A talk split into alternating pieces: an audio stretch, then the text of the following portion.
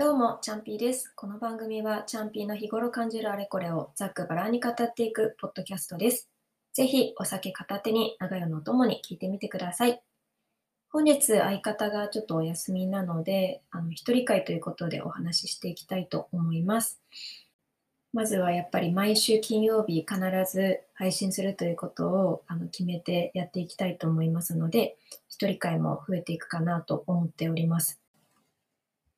私はですね、物をちょっと捨てるのが苦手だったりするので、過去に書いていた日記帳があるんですけど、それがどうしてもちょっと捨てられないな。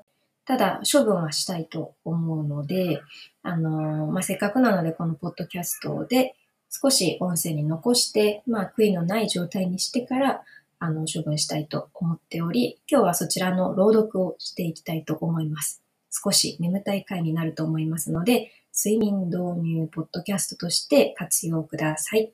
では、朗読していきたいと思います。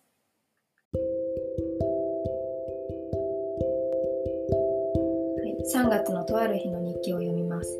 とうとうこの日がやってきた。お母さんの誕生日だ。私はこの間学校で家庭科の授業でお母さんのために鍋つかみを作った。3月に入ってすぐに誕生日プレゼントと言って渡してしまった。なんだか満足には見えなかったので、もう一度お母さんのためにペンダントを買っておいたのだ。お母さんは私からもうプレゼントがないと思っているので、私がプレゼントを渡した時の反応が楽しみだ。夜一人でカーテンに向かってクラッカーを鳴らした。ご飯を食べる前にプレゼントを渡した。お母さんは、このペンダント、去年お父さんがくれたのとそっくりと言った。まあいいや、と私は思った。美味しいご飯を食べ終えてケーキを出した。真ん中にすっごく大きなイチゴが乗っている。みんな美味しいと言って2切れ食べてしまった。こうして一日が終わった。お母さんのために2回もプレゼントを用意したのに、あんまり満足いく反応がなかったよっていう日記ですね。またそのちょっと数日後、別のページなんですが、これは学校の話ですね。名前があるのでちょっと〇〇にするんですけど、〇〇ちゃんと交換ノートをしている。朝渡された。そこには私の気になる人が私の噂をしてたよと書いてあった。すごくショックだった。だからその一日全く元気が出なかった。卒業式までに元気になるかな。その日の放課後、〇〇ちゃんとプリクラを取りにゲームパニックに行った。難しい。たくさんあった機械の中でココア2という新しいプリ台が出ていた。そこで撮った時、うまく笑えなかったけど、楽しくて頑張って笑顔を作った。これからも頑張ろう。でもそんな嫌なことがあって本気に人を好きになることはもうやめた。頑張って告られるまで待つ。本気に人を好きになることをやめて、でも頑張って告られるのを待つ。待ち人になるってことですね。これは多分小学生の時の話かなと思うんですけど、すごい好きな人、誰だったんだろうな、好きな人がいたんですね。この交換ノートでの事件みたいな、ちょっとしたことで落ち込むみたいなことは、この時代よくあったことなんじゃないかなと思います。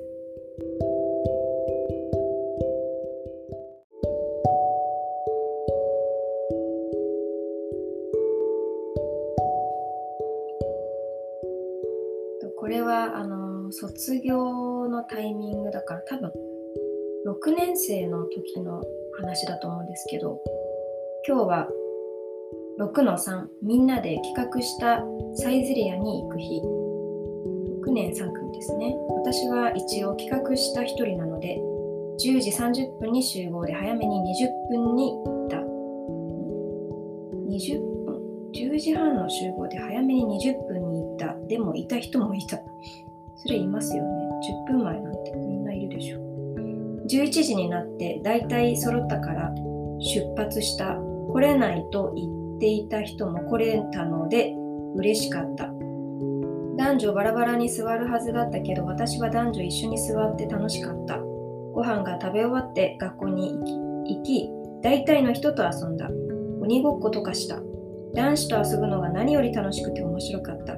写真も撮ったし、すっごい暑くって汗だくだくだった。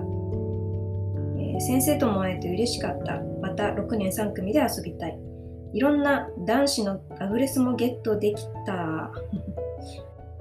一人前に気になっていた人がいて、ちょっと気まずかったけど気にしないようにしていった。もう男の子と話すのが好きすぎて楽しすぎてしょうがないお年頃だったんですね。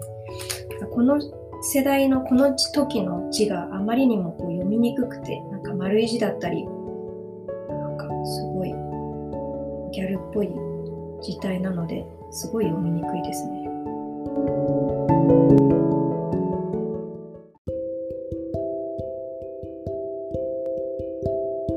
中学生になるタイミングですね。入学式シーズンの日記も今見ていたら、とある日、入学式あんまり緊張はしないけど、中一歩一人ぐらい同じクラスにいるだろうという軽い気持ちで中学に行ったが、お友達が作れないという記事がありますね。読みます。お母さんは6時ぐらいに起きていた。早出らしい。だから30分に起こされた。お父さんはもういなかった。今日は頑張って友達を増やそうとしている。気合を入れて学校に8時頃に A ちゃんと M ちゃんと行った。ほとんど2人で話している。会話に入れない。小学生の頃の友達の会話にも入れないと。学校に行ってもやはり友達が作れなかった。家へ帰るとき、お姉ちゃんと合流して庭でバドミントンをした。結構楽しかった。隣の庭に羽が入っちゃうのを取りに行くのが大変だった。ここはちょっとですね。その次の日はもう中学校で3人友達が増えた。よかった。でもまだまだっていう内容が書いてあるんですけど、本当に友達を作ることってもういろんなグループとかなんかあるから、女子は特に難しいなと思うんですけど、そんな時代もあったなぐらいで、今は社会人になったらもうなんか本当に気が合うことしか合わないし、職場の人と飲みに行くとか、なんか仕事が友達みたいなところもあったりして、そんなにこう嫌なことをやることはそこまでなんかこう人間関係ではあんまりないのかなって正直私は今思ってしまっているので、学生のうちのこういった友達関係っていうのが仕事よりもなんか難しくて大変だった印象かもな。今こう思い返したら、学校という一つの枠でばっかり過ごすっていうのは結構なんか忙しくて精神的に大変なことなのかなっていうふうに感じましたね。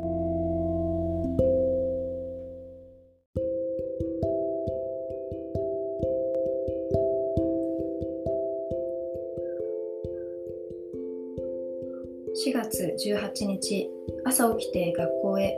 相変わらず私は自分に自信が持てないまま、友達にかけることができなかった。休み時間もいつものように退屈に席に着く程度。 A ちゃんにずっと相談に乗ってもらっていた。仮入には M ちゃんに一緒に行こうって言えるようになった感じで、そんなにはしゃげない。でも仮入は大声を出せて楽しかった。ちょっと間違えたこともあったけど、ピアノは新しいところに入ったわ。なんか話が飛んだな。バイエルじゃなくなったんだ。アラベスクを弾いている。なんか嬉しい。花の歌も結構弾けるようになった。これからもたくさん練習してたくさん弾けるようになるようにしなきゃ。ピアノをやっていたことと、あと仮入っていうので部活のなんかちょっと見学みたいなものに行ってた時期ですが、やっぱり自分にすごく自信がない時代ですね。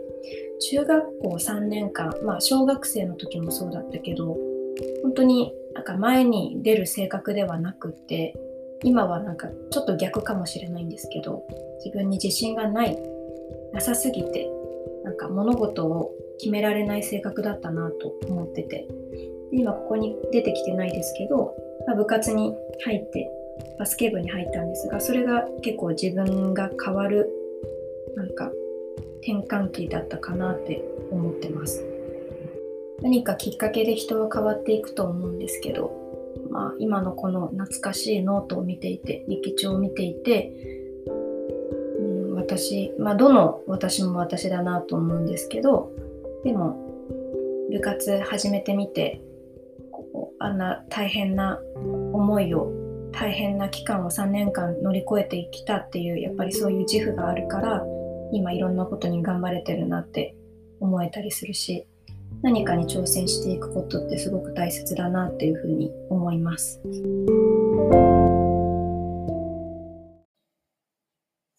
はい、もういろんな、日記を見たんですけど、基本的には部活のことと友達のことと、恋愛のことと、正直あんまり内容がない、当時はいろいろあったと思うんですけど、見ていてちょっと面白くないなみたいな記事が多かったので、日記が多かったので、朗読以上ということで、はい。で、なんか1枚だけ面白い、なんか私宛ての手紙が入ってたんですね。それを見つけたので読みたいと思うんですけど、チャンピーへ、モテたいんだけどモテられない、告られたいの、どうすればモテるんでしょう。男子と仲良くなりたいよ、クラスのいい感じの男子とプリ取りたい、メールのやり取りしたい、誰からも好かれたいのよ、神様、僕を完璧な女にしてください。ああ、頭良くなりたいな。朝早起きちゃんとできる人になりたいな。夜やるべきことはちゃんとして、早く寝る、偉い子になりたいな。ほとんどが100点って無理なんでしょうか。頑張って足早くなりたい。弱い人じゃなくて強い人になりたい。頑張ってちょうどいいパーセンテージになりたい。今のままでいいの？頑張れ、チャンピー。バイ、チャンピー。ということでした。なんかいろんな自分の中での葛藤があったみたいで、お手紙をいただきましたが、そんな心配しなくても幸せな人生を送れますよって言ってあげたいですね。で、なんかこう日記の中で結構勉強も頑張ってる感じで書いてあったので、そこに関しては今よりも全然努力してたんじゃないかなって感じるんですが、とにかく今を楽しく生きていくことが一番幸せで、みんなないものねだりだと思うんですけど、私もこれからの人生を楽しんでいきたいと思います。はい。あんまり面白くない回だったと思いますが、睡眠導入ポッドキャストとして活用していただければと思ってお話しさせていただきました。はい、来週はですね、D と楽しいポッドキャスト配信できればと思いますので、くだらない話、引き続き聞いていただければと思います。ありがとうございました。おやすみなさい。